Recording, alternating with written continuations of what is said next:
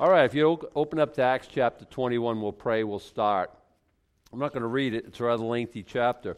I'd like to get through the whole thing. We'll see how it goes, okay? Let's pray. Uh, Lord, won't you bless your word? I mean, it's your word. And I have an idea. You've always blessed it in the past. Um, you want us to know it. You want us to treasure it. You want us to hide it in our heart. And so, Spirit of God, be glorified in, in lighting our way here this morning as we, as we work through your word. Uh, glorify Jesus. We ask it in his name. Amen. Acts chapter 21. And it came to pass that after we had gotten from them, uh, NIV says after we tore ourselves away from them, because this was at, if you remember, they're at the beach of Miletus. He's meeting with the, uh, the elders of Ephesus that he loved so much. He spent almost three years there. Look at when verse 36 of chapter 20. And when he had thus spoken, he kneeled down and prayed with them all, and they all wept sore and fell on Paul's neck and kissed him. It's a very tender moment, sorrowing most of all for the words which he spake, that they should see his face no more. And they accompanied him into the ship. Um, and it came to pass that after we had tore ourselves away from them. And we talked last week about love, the love we have one for another. Um, not my church, really not even your church. It's blood bought. It's the Church of Jesus Christ, where everyone owns it equally, and who they and we love one another. Jesus says, "That's how they'll know you're my disciples. The love you have one for another." And uh, I challenge you because you know if you're like me, you know the, uh, our emotional love. It's kind of peaks and valleys, and it kind of you know some th- things happen, it sparks your heart. And, but I don't think that's Christian love. It's not a feeling, it's not emotion. When the Bible says God so loved the world that he gave his only begotten Son, it's not that God had a warm fuzzy for us, or butterflies in his stomach, or sweaty palms. It means that he determined that he was going to act in a self sacrificial manner. And what does it look like? It looks like giving. God, who loves supremely, gave his very best, Jesus Christ. Now, if we're going to love one another, what does that look like? It looks like sacrifice. It looks like giving. It looks like your needs are more important than my needs. Your preferences are more important than my needs. Uh, you before me. Uh, how can I uh, act toward you in a self sacrificial way? And, and, and they, outside, they'll know that we're the real deal. They know that we belong to Jesus because the world doesn't do this. The world, it, they know nothing about love. They sing about it. It's, it's in their art, their entertainment, their music, and they have no idea what it's all about. Lead the way. Okay, so they peel themselves away and, and they got into the ship right back from uh, ver, uh, verse 38 of chapter 20. And so in the, and, and they launched. We came with a straight course unto Coos. Uh, and the day following unto Rhodes, and from thence to Patara, and finding a ship sailing over unto Phoenicia, we went aboard and set forth. What's this? It's a travel log. We went here, we went here, we went here. The first three ones, they're about 25, 30 miles of, of sailing between those, between uh, Coos, between Rhodes, uh, between Rhodes and Patara, 25, 30 mile ish.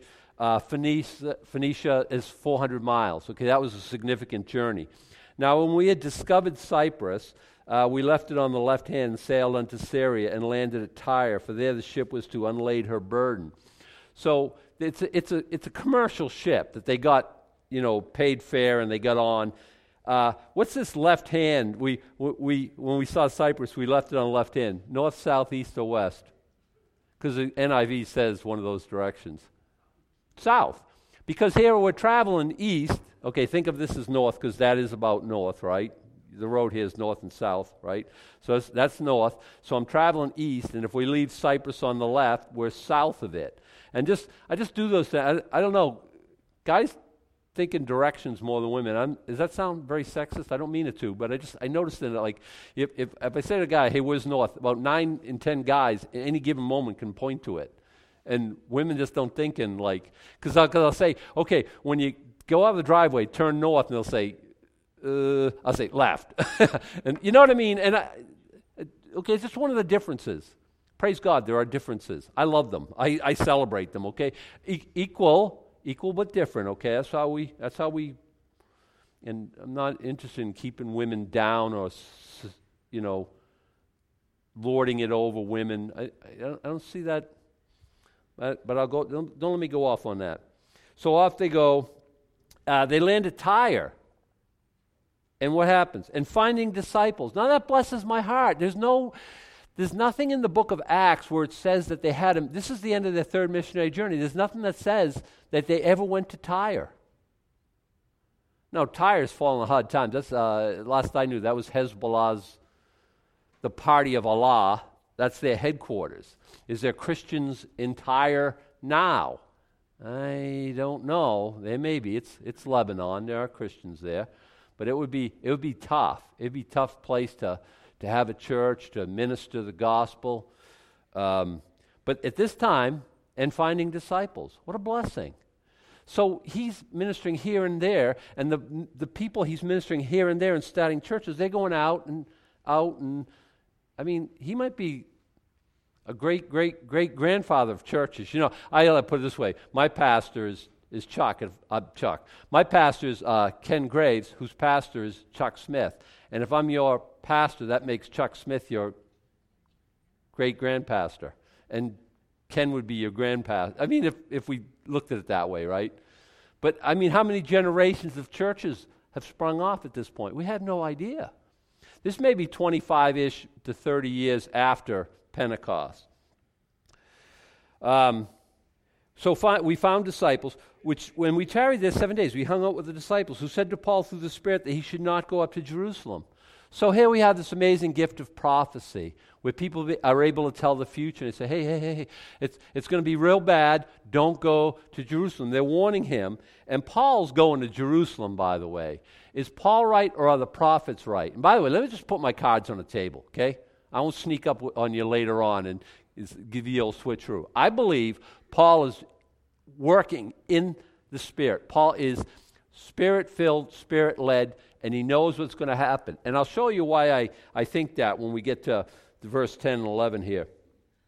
And when we had taken our, uh, uh, and when we had uh, accomplished those days, those seven days, in verse 5, we departed and went our way, and they all brought us on our way with wives and children till we were out of the city. Because that used to do that when they had a, dig- a visiting dignitary. They'd accompany them out of the city and we kneeled down on the shore and prayed. See, there was one, there's one thing that that's what they used to do, but this kneeling down on the shore and praying, that's, that's not, that's specifically a Christian thing. We still kneel down and pray. Uh, the world doesn't so much. And when we had taken our leave one of another, we took ship, and they returned home again. And when we had finished our course from Tyre, we came to Ptolemais and saluted the brethren and abode with them one day. So now it's still kind of travelogue, you know, housekeeping kind of stuff. This is what we did, and this is what we did, and this is what we did. And then we went here, we met with these. And the next day, uh, we were, uh, we that were of Paul's company departed and came unto Caesarea, and we entered into the house of Philip the evangelist, which was one of the seven, and abode with him. Now, there's a lot of, this is pregnant with meaning. Uh, Luke just says, you know, kind of again, housekeeping kind of stuff. Okay, we, we went to Caesarea. We went to this guy, Philip's house, but he's one of the seven. He used to be Philip the deacon in Acts chapter 6. Now he's Philip the evangelist. Why? What happened? Because remember, God, uh, when, when um, Paul came and he was stirring up the churches, and it was so much persecution that what happened was is that everyone fled and went in all different directions, and Philip was one of the ones who fled, and so he went up to Samaria and he started, he had this revival going on. People were getting saved, and the Spirit was moving, and miracles were happening. You remember that? And right in the middle of it, the Spirit of God said, Hey, Philip, I want you to go down to the Gaza, down to the desert. And he, uh, we, we run into the, the Ethiopian eunuch, that story there. That was Philip who led the Ethiopian eunuch to Christ. You remember that? And then later on, he was, he was raptured away he was taken and he wasn't all of a sudden. He's, the, remember the whole story? He baptizes the, the eunuch. He comes up out of the water, and the Spirit takes Philip away. He, he raptures him, if, if you will. And where does he end up? Uh, Azotus, which means, by the way, thief. Like you mean like thief in the night? Yeah, isn't that kind of funny how that works? Uh, when I mean funny, I mean not funny at all. The Holy Spirit, I've said this before, engages in puns and wordplay all throughout Scripture. So that's the last we see him, and he's up in the coast and he's preaching. And uh, you may start out a deacon. Does that mean you are going to be a deacon forever? No, you could move from deacon to evangelist. Uh, God will use you at, at, different times in your life to do different ministry. And again, God gets to, to, to say that.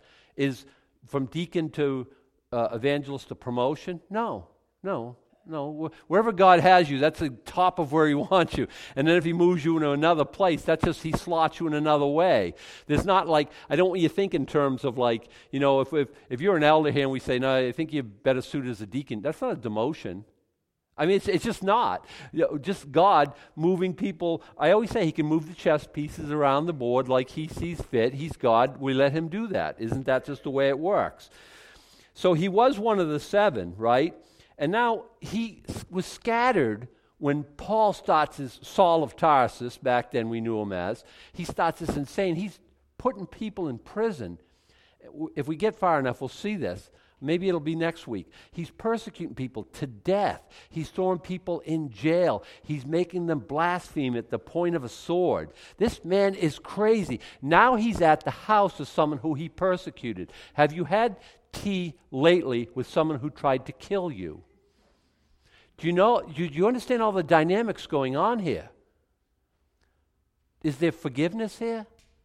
I, I mean, I, the elephant in the room, right? Uh, does, does Philip at some point, dude, you are crazy? And, and Paul's like, oh, I'm so sorry. I know I was, I didn't know Jesus. I was, I thought I was doing God a favor. I know, I know. I, listen, I'm so sorry. And Philip's like, ah, don't worry about it. Have some tea, you know. And they were, they're, they're, they're, they're brothers. They're soulmates. There's, listen, forgiveness had to happen. They stayed at his house for several days. You think the whole time Philip's there with stink eye looking at Paul saying, Yeah, you rat, you miserable. No, no, no. We don't do like that as Christians. We, again, I don't know if somebody tried to kill you recently. What's the answer? Forgiveness. There's still people wrestling with bitterness. And that all that tells me is you don't understand what forgiveness means. When I uh, forgive somebody, like, and Look, I'm not going out of the way. This is what this, this passage is about. I'm not going out of the way. Look, when I forgive somebody, I do that on faith. Somebody worked me over. I mean, I never saw it coming, that knife in the ah, oh, oh, never saw it. What do you do? Forgive. Yeah, but they don't deserve it. Well, that's a foregone conclusion. Because I, I tell somebody this and always try to tell me what the other person did that was so hor- horrific. Listen, I promise you, I promise you, I believe you. I promise you I do. That they would treated you badly is a lesson in foregone conclusions. And what's the answer? Free yourself from bitterness. Forgive by faith. Do you feel better about what they did? No, never. Only never. Well, I can't forget. Well, you're and forget. Just, that's a God thing where God says, I put you know, I take your sins, I, I throw them in the deepest part of the ocean, I remove them as far as the east is, is from the west. Your sins and your iniquities I will, I will remember no more. God can do that. And maybe He can heal your memory. I don't know. I know what people have done to me. I'm not unaware of it. And when I say forget about it, what I'm saying is I ain't going to bring it up anymore. That was then. That was past. It's, it's, it's, we're not dealing with that anymore. That's all I'm saying. And then, and then what happens? The love of God fills my heart, my soul, and God is well pleased. And I'm never so godly in my life as when I forgive somebody from my heart, best I know how, in faith. Don't wait to feel good about it. When's that going to happen? Like, never. It's a faith thing. And don't explain to me why you can't step out in faith. I, I well, I, they don't deserve it, whatever, whatever, whatever. Okay, then keep being bitter. I'm, I don't have any other. It always leads to bitterness, and I don't have any. I don't know any other scripture. I don't know any other way to uh, free you from bitterness other than forgiveness. Yeah, but they were horrible. Amen. I agree. Nobody should ever treat me like nobody should ever treat anyone like that. I agree. I agree. Well, I'm, I'm, I'm working at it. No, just take it one step. Like you don't work at your salvation, it's a step of faith. So is this. So this is what happens. I mean, look at it. He's, he's in, he, he tried to kill me. he, he would have killed me if I, if I let him. I got away. Now he's got a new life. He's married, obviously. He's got four, uh, verse 9, the same man had four daughters, virgins, which did prophesy. That's remarkable. Were they quadruplets? I don't think so. Uh, two sets of twins? No, I think it's just four daughters. And the word could mean unmarried, but in, in that culture, in that time, unmarried and virgin was synonymous. Large hint. No, not large hint. Let me state it outright. If you're not married, you're supposed to be a virgin. You're supposed to wait until you're married. You say, ah, that ship has sailed. You can't unring a bell. Hey, from this moment on, commit yourself to Jesus Christ. Outside of marriage, sex is wonderful. We're not against that here. Only outside of marriage. I'm I'm a teacher on the Song of Solomon. It's about, it's about love in marriage. Yeah, just say it that way. Wonderful. Thank God. Wonderful gift in marriage. Outside of marriage, oh, it's a fire that just burns every which way and you can't contain it. It's horrible. This guy had four daughters, and they did prophesy. They had the gift of prophecy. Now, I'm prophesying now according to the Bible, telling you what the word. It's a forth telling. I don't have the gift of prophecy. I've joked before. We're a nonprofit organization. I'm not against prophecy. It is a legitimate gift of God. Here it is. We have no reason to believe it's just a New Testament thing, and then when the close of the canon, that gift ended. I know there are those who believe it. They don't really have any biblical support of that. We can debate it as long as you want. You're not going to show me a verse. And you're going to show me, uh, I, know, I know the whole argument. 1 Corinthians 13, when that which is perfect has come, that which is in part shall be done away with that which is perfect has come. If you think that's the completion of canon, you're not going to sell me on that concept. And then that which is in part, now you're going to have to define what in part is. You get, you get to say, well, tongues, well, prophecy, well, uh, and, and the gifts that you're not quite comfortable with, working of miracles, things like that. You can say that was in part, and you get to decide. No, I, that's another tough sell. You ain't going to do it. I ain't going to buy into either one of them. So, this is what the norm of the New Testament is. Do we see this all the time? No. I, I still see this. It's not common. Okay? I remember one time, uh, and, I, and I asked, because we were talking about the gifts of the Spirit, uh, speaking in tongues is a lot more common. And I asked, how many people here feel they have the gift of interpretation of tongues? I have one hand. It's not a common thing. This here is not a common thing, but he had four daughters, and they could all prophesy. Verse 10 As we tarried there many days, there came down from Judah, Judea, a certain prophet named Agabus. We ran into him before. Does anyone remember? Anyone remember Agabus? Okay, it was Acts chapter 11.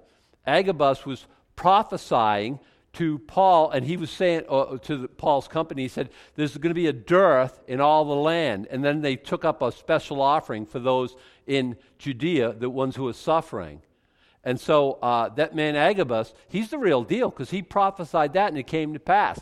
Now we see him again. And I like Agabus. He's kind of got like a lot of drama.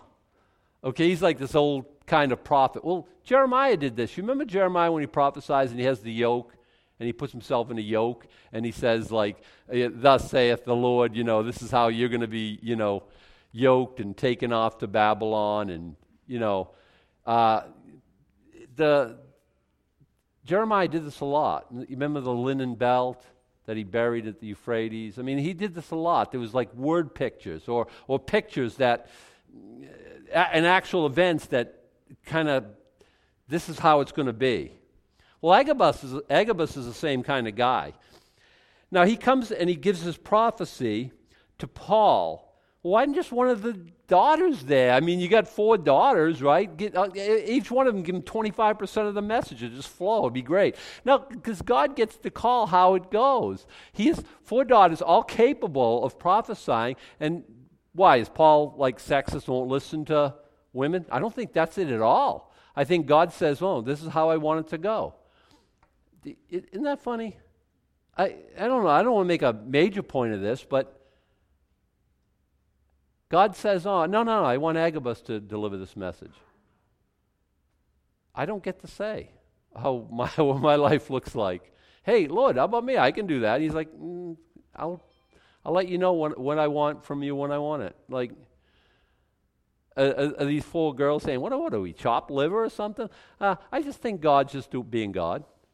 Anyway, for, for whatever reason. So Agabus came, and verse 11, when he had come into us, he took Paul's girdle and bound his own hands and feet and said, Thus saith, see, he's kind of dramatic, isn't he? Thus saith the Holy Ghost, so shall the Jews of Jerusalem bind the man that owneth this girdle and shall deliver him into the hands of the Gentiles. He took Paul's girdle. Girdle, sash, belt, right? There's this thing. I don't even, they sell girdles anymore? I don't even know if they have such a thing. They don't sell corsets, I know that, right? Or bustles or any. There's a lot of old clothing falling by the wayside. Girdle is something when you like, it's supposed to make you, you cinch it up and it makes you smaller. Okay, right? As a girl's garment. Guys, guys don't have girdles because guess what? Guys don't care. We just go. We don't have any. No, I got to pretend that I'm thinner than I actually am. We we don't care. Uh, so, but it was, and and this isn't a girdle it, like I say, it's a sash or a belt, okay? Kind of, you know, remember, they're kind of like have this like robe, they call it. I, I think it's a dress, but okay. And you kind of tie it around here, cinch it up, right? You would do that. And that, this is what, so he takes this and he says, the guy who owns this, he's going to be tied up just like this. And Paul says, Well, I'm glad I borrowed that off Luke. I didn't even mind. I'm, I'm all good. No, he, it's his, and he and and so the, the, the prophecy is like, hey, you're going to be bound, just like the guy who owns this. Uh, and when we heard these things, both we and they of that place besought him not to go up to Jerusalem. Did Agabus say, Don't go to Jerusalem? No. I think this is people's natural and well meaning response to this prophecy. Hey, I'm going to do this and I'm going to get arrested and thrown in jail. And Paul, don't do it. We love you. Don't. I get it. It's very well meaning. I think their heart is in the right place. But look at Paul's response. And I think Paul's correct here. Paul answered, What, what mean he to weep and to break mine heart? What he's doing? I, uh, stop, will you? I'm ready not to be bound only, but also to die at Jerusalem for the name of the Lord. Okay, I get it. God's preparing me. He's not warning me don't go. He's, he's preparing my heart so that when I get there, I know what's going to. Because sometimes God does that in our lives. He lets us know what's going what's to come to pass. I, I like that. I like to be aware. He doesn't do it all the time. Here he does. And Paul's like, I don't care about prison. What do you, I, I'm going to write some prison epistles. I'm going to be, there's a Caesar in my future that I got to go and tell him the gospel of Jesus Christ. There's kings I haven't testified to. I know what my calling is. Uh, death, what do I care? I, we talked about last week about or two weeks ago what godly leadership looks like, and part of it is just fearlessness and a dogged determination. I'm going to do God's will at all costs. And here Paul's like, what, what, are you, what are you guys trying to break my heart? I'm, I, I am so prepared for this. When, and when he would not be persuaded, what is that saying? They're trying to persuade him, dissuade him. We ceased saying, The will of the Lord be done. And sometimes that's all you can do. You can just commend people to God. You can't. And after these days, we took up our carriages, went to Jerusalem. Uh, there went with us also certain of the disciples of Caesarea, and brought with them one Manaen, Man, uh, Nason of Cyprus, an old disciple, which whom we should lodge. old disciple. He's saying thanks, you know. Now he's not old like me. He's a new uh, uh one of the uh, early, early disciple. Okay? He might not have been saved as long as I am, for at, you know, well, coming close to 40 years, 39. February is 30, my 39th. Uh, he, he, probably not that, because Pentecost is only 25 to 30 years earlier than this. And if he even was with, like, Jesus, one of the disciples of Jesus, I'm not talking about one of the 12, one of the ones that he converted to Christianity, or even John the Baptist, we're only adding a couple, three, maybe four years at the top. So he, he came to, to faith early on. Uh, and so, so he, he goes with. Goes with who? Well, I'm going to remind you. Go back to chapter 20. And there accompanied him into Asia Sopater of Berea, uh, chapter 20, verse 4. Sopater of Berea and of, Thess- uh, of the Thessalon- Thessalonians, Aristarchus and Secundus and Gaius of Derbe, and Timotheus, and of Asia, Tychicus and Trophimus. Well, Trophimus makes it to Jerusalem. And how many of these guys? We don't exactly know because they're letting some off, taking in others, and who knows? They, Paul, uh, Luke just keeps saying us, so we know Luke's along. We know Paul is the main character in the story. And then, like I say, um, we'll find out Trophimus is with him, but who else? We don't exactly know.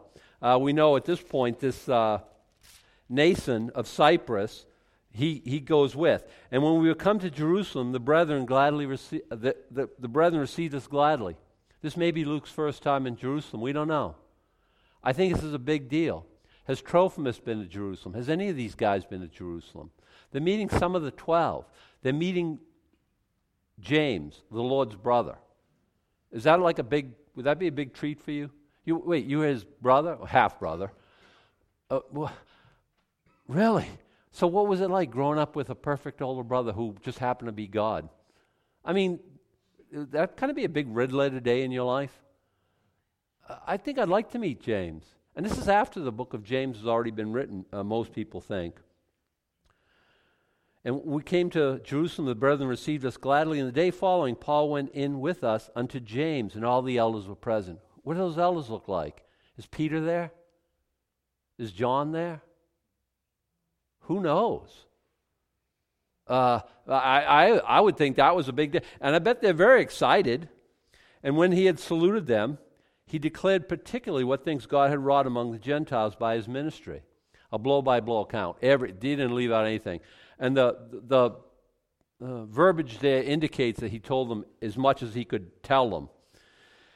And when they had heard it, they glorified the Lord. Because that's how it goes with a testimony. When God's working and and God's moving and God's doing things, we always end up glorifying Him. Isn't He awesome? Look at how He's, he's, he's turning the whole world into to His Son. They glorified the Lord and said unto Him, Thou seest, brother, how many thousands of Jews there are which believe, and they are all zealous of the law. Uh oh. Uh oh. This is a problem. It's going to be a problem. Zealous of the law. Why? You keep Jewish traditions as a Christian, you can.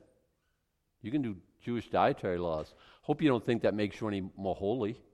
It may or may not make you more healthy. I, I don't know.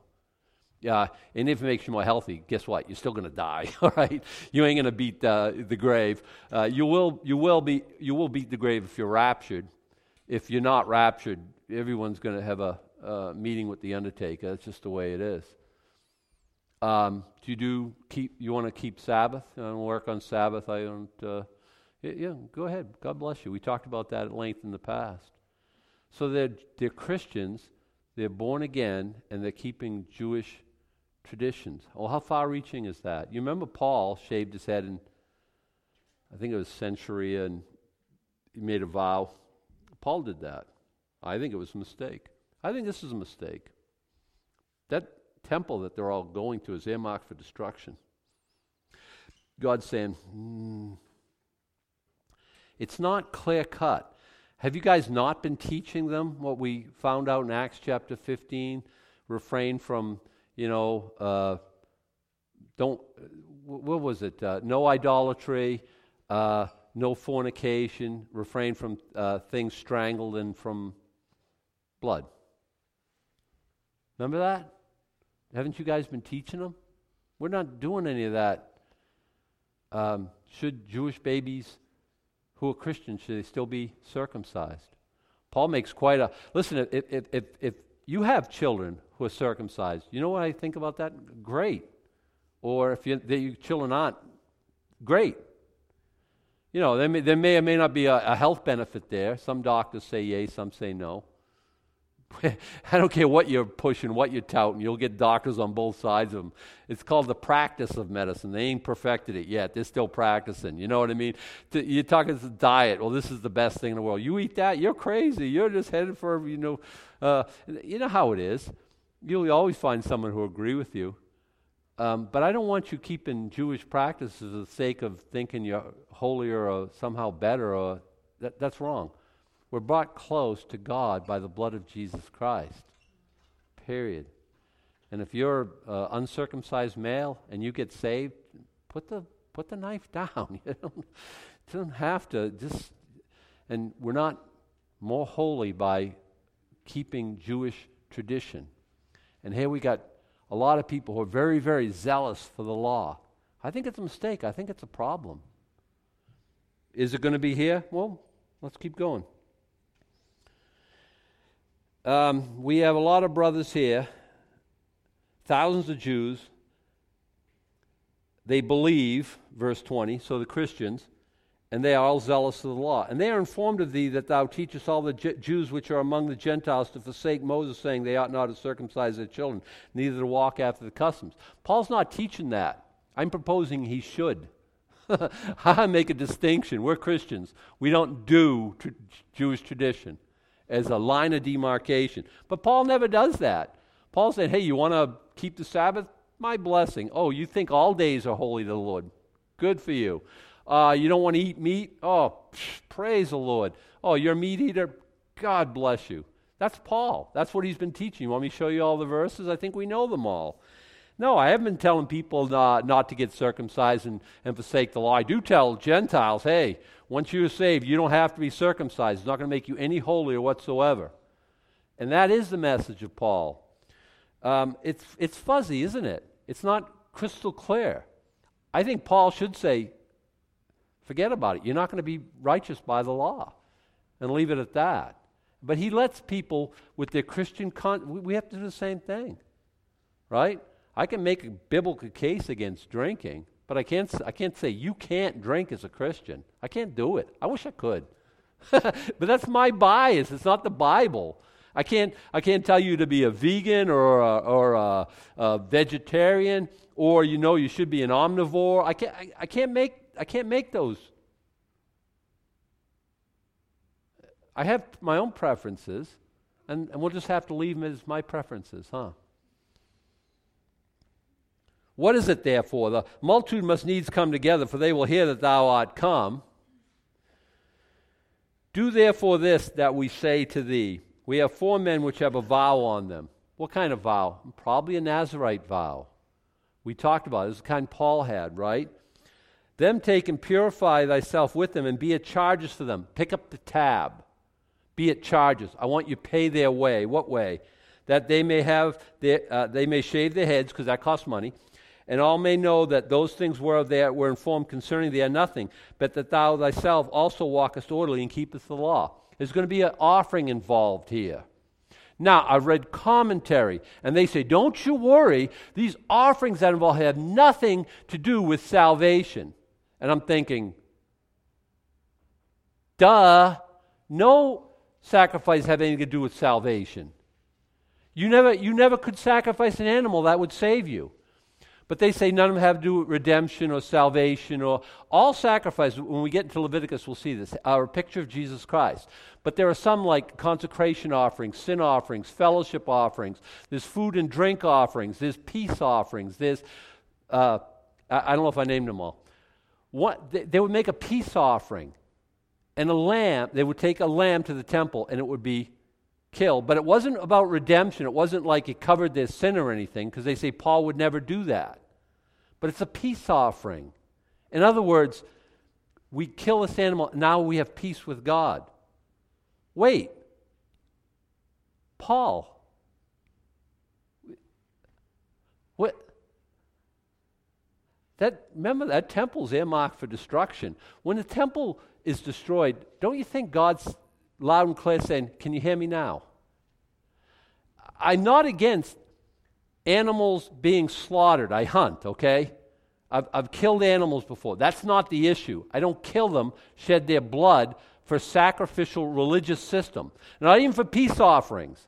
And I love lamb, okay? That's not the issue either. You could butcher a lamb and cut it up and put it on the barbecue, and if you do that, invite me. I love lamb. But we don't do that for any sort of religious reason. Our peace is a peace offering. Our peace is with Jesus, is because what Jesus did on the cross. He gives us peace. He has become our peace. We have peace with God. We have peace with one another. He's broken down the middle wall of partition, we understand in Ephesians. What are you doing, Paul? This isn't quite clear what, oh, this hasn't got anything to do with redemption. This has to do with, with what? There's not an offering that doesn't that Jesus hasn't completed on the cross. Everything Jesus do, has done. To put the knife down when it comes that little that little animal there. Oh yeah, no, I'm not I'm not talking about again. You got a slaughterhouse and people are making hot dogs or whatever. That, that, I'm not talking about that. I'm talking about as a religious observant, the shedding of blood, that you would be right with God, that you would be sanctified by God, that your sins would go away, or anything like that.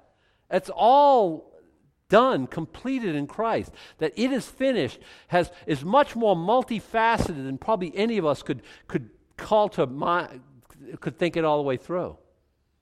You have peace with God. Look at what I've done. There's nothing between you and God now. Jesus emphasized that. Emphasized that. How do you, how do you, the, the veil in the temple was ripped from top to bottom. Now we have veil menders. I mean, sacrifice still went on. They still did Yom Kippur for how many years later? I'm not a veil mender. I'm not trying to stand between you and God. I'm not a, I'm not a, I don't have like a priest function in the sense like, you know, I will, I will like, you know, Old Testament, like Aaronic priesthood. You know, I will go into the Holy of Holies on your behalf and I will shed blood and, you know, to atone, to cover. No. No. You're a priest. You get to do that. And I am not a veil mender. I think that is that just makes me throw up in my mouth. It's just disgusting that people would try to be between you and God. So pay their charges, and everyone will see that you walk orderly and you keep the law, verse 24. As touching the Gentiles which believe, we have written and concluded that they observe no such thing. That's correct for the Gentiles, but isn't it for all Christians? Save only that they keep themselves from things offered to idols, from blood, from strangling, from fornication. We got the message, Paul. We decided that. We decided that Gentiles are going to do that. But we have been teaching our own people that's all they need to, to maintain. Because they're Jewish and they're keeping all the Jewish stuff. And it's, it's kind of like, so look, look what happens. Paul took the men the next day, purifying himself with them, entered into the temple. That's temple precincts. They, they didn't go into the Holy of Holies or even into the in the temple proper. We're talking about, you know, the inner court, the okay. To signify the, the accomplishment of the days of purification until that an offering should be offered for every one of them. An offering. An offering. You should recoil in horror. A Christian making an offering. Jesus is our offering. Hmm. And when the seven days were almost ended, the Jews which were in Asia, when they saw him in the temple, stirred up all the people and laid hands on him.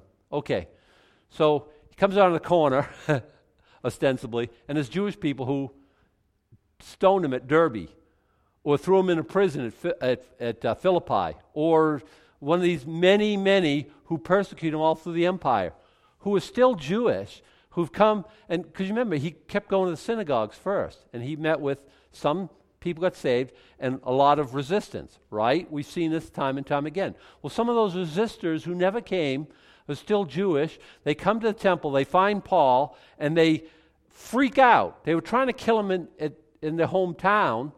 Now they're at Jerusalem, so they see each other, and they're still freaking out. They lay hands on him. That's not for blessing or, or for prayer. That means they assaulted him, they grabbed hold of him crying out, Men of Israel, help. This is the man that teacheth all men everywhere against the people and against the law and this place. And further brought Greeks also into the temple and hath polluted this holy place. Would Paul do that? No. No. He would never do that. He wouldn't bring Gentiles into. There's a sign at this time. they have the outer court, the court of the women, and the court of Gentiles is the same, where they Gentile men can't go past a certain point. And it says in, Lat, uh, in uh, uh, uh, a sign in Latin and Greek and several languages, you go past this point, you have no one to blame for your, your death except for yourself. Would Paul bring people into the, into the precincts past that sign? Of course he wouldn't. But doesn't that just tell you that he shouldn't be there either? I'm, I'm fellowshipping with these my Gentile buds, right? We're hanging around, we're having a good time. You know, we're eating sausage and pork roll and just, you know, and ha- and just like you know, fellowship. It's all sweet and Spirit of God is. There's no wall of partition anymore. And then I go to a place, say, oh, you got to stay here. I'll go inside here, but you got to. Really? Doesn't that tell you everything you need to know? And sides, they're accusing him anyway of doing. Eh, he, he would never. He would never do that. But if he wouldn't do that, why is he there? Doesn't that, aren't there alarm bells going off in, a, in somebody's head where, like, I can do this, but you can't? We're still doing religion here. We're still, it's still the old way. It's still the old custom. It's still the, and God so much, He's moved past Jew and Gentile. Listen, we're going to uh, study this tonight and next few weeks in uh, the book of um, both uh, First Kings and, it's funny because we're building the temple in one, we're building the tabernacle in the other. And, and there's that wall that you can't, this here and no. The priest can go here. The high priest can go here. Uh, the, the women, the Gentiles can go here. And you can't, there's a petition. You can't come to the Holy of Holies. You can't come into the presence of God. We're going to see that on, on tonight if, if it doesn't snow. That, that they're, they're in the mountain, and Moses is there, and some of the elders are there. Some people can't even touch the mountain, never mind climb up it, never mind be welcome into the presence of God. Aren't you so happy that you're living in a time where God says, Oh, come unto me? All you labor and are heavy laden. Uh, he always says, hey, draw near. I'll draw near to you. Is, is, is, there a, is there a place where God says, here and no further? God's establishing his holiness in the Old Testament. In the New Testament, the, the veil's been rent, the wall's been torn down. There is nothing holding us away from God except our own reticence. But that's on you, that's on me. Here, oh, they, they, got, they, they got Greeks in here. They've polluted this holy place. And they're crying, uh, shouting out. For, when they, for they had seen before with him in the city Trophimus, an Ephesian, whom they supposed, ah, they supposed Paul had brought into the temple. Paul's about to get torn in a million pieces on their supposition. They're wrong. And all the city was moved, and the people ran together, and he took Paul and drew him out of the temple, and forthwith the doors were shut. As they went about to kill him, like how Paul, uh, Luke just mentioned, oh, yeah, they're trying to kill him, you know.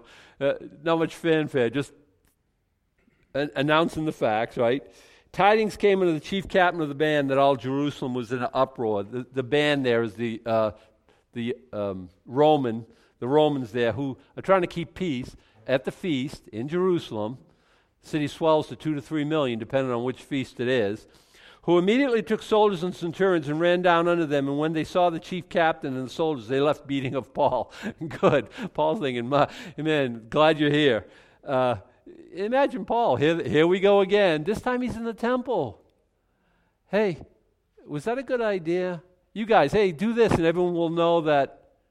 What did they know? He's still falsely accused. But I think he kind of set it up himself. He should have said, That's a bad idea. I'm submissive to your, uh, your suggestions. I'm not on my own, but that doesn't have the ring of truth. I don't think that's a good idea at all. I'm just going to keep telling, saying what I've always said. If you're Jewish and you want to do that sort of stuff, well, praise the Lord. Do what you feel like God's calling you to do. Me, I'm going to be over having some pork chops at my, my Gentile friends. And the chief captain came near and took him and commanded him to be bound with two chains and demanded who he was and what he had done. Some cried one thing and some another among the multitude. And when he could not know the certainty of the tumult, he commanded him to be carried into the castle. So they carried him because everyone's trying to kill him.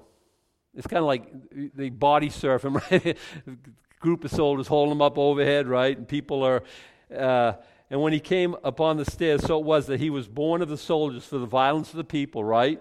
For the multitude of the people followed after, crying, Away with him. Not take him out of the city, take him off the earth, is what they're saying. And as Paul was uh, to be led into the castle, he said unto the chief captain, May I speak unto thee? Who said, Canst thou speak Greek? And Paul's probably very cosmopolitan, very educated, probably can speak a, a whole group of languages. Art not thou that Egyptian which before these days made us an uproar and led us out in, uh, unto the wilderness, 4,000 men that were murderers? So he, this obviously was th- that was happening that day, and the, the commander assumes that that's what's going on now. You're that guy, right? No. Paul said, I am a man which am a Jew of Tarsus, a city of Cilicia, a citizen of no mean city. Mean city sounds like Boston or Philadelphia or something. It means no insignificant city, okay? Uh, I was, I was, uh, I'm Jewish. I'm of Tarsus. Um, I beseech thee, suffer me to speak unto the people. Paul is insane, and I love him for it. Paul's one of my favorite Bible characters. Is this, you, he's going to be one of yours too. He's like, listen, I want to talk to the people. They've never seen a multitude like this before. He's never had a group uh, that he could address like this. And he, they're, trying to, they're trying to kill him to death.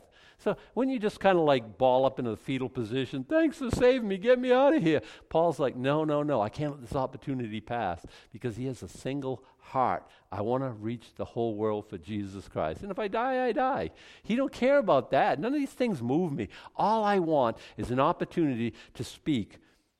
And when he had given him license, Paul stood on the stairs and, and beckoned with his hand unto the people. And there was made a great silence he spoke unto them in the he- Hebrew tongue, saying, Well, what did he say? Well, we have to wait till next week. Cliffhanger. Be here next week. Listen, our time spent, and it, it's kind of like, but we'll, we'll talk about his defense. But just think about it. Uh, I'm sure he's praising God. Okay, they try to kill me. Good enough. But I'm going to have a chance to share the gospel, and boy, they're going to hear it. And we'll find out later. He causes two riots, okay? Paul, usually one riot is kind of his max. This he causes two riots. And Jesus comes and visits and said, Man, you did great. You did great. Why do I think that he was being moved by the Spirit of God? Because Jesus comes and tells him what a great job he did.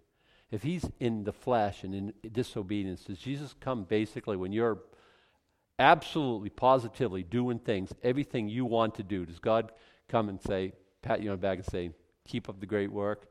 No. I think he's moving in the Spirit. I think this is all according to the plan of God. Um, did he have to go ahead and be at the temple and pay those guys way and do? I don't. Uh, make the, your own decisions on these things. Okay, you can disagree with me on these things. Many do. Many do.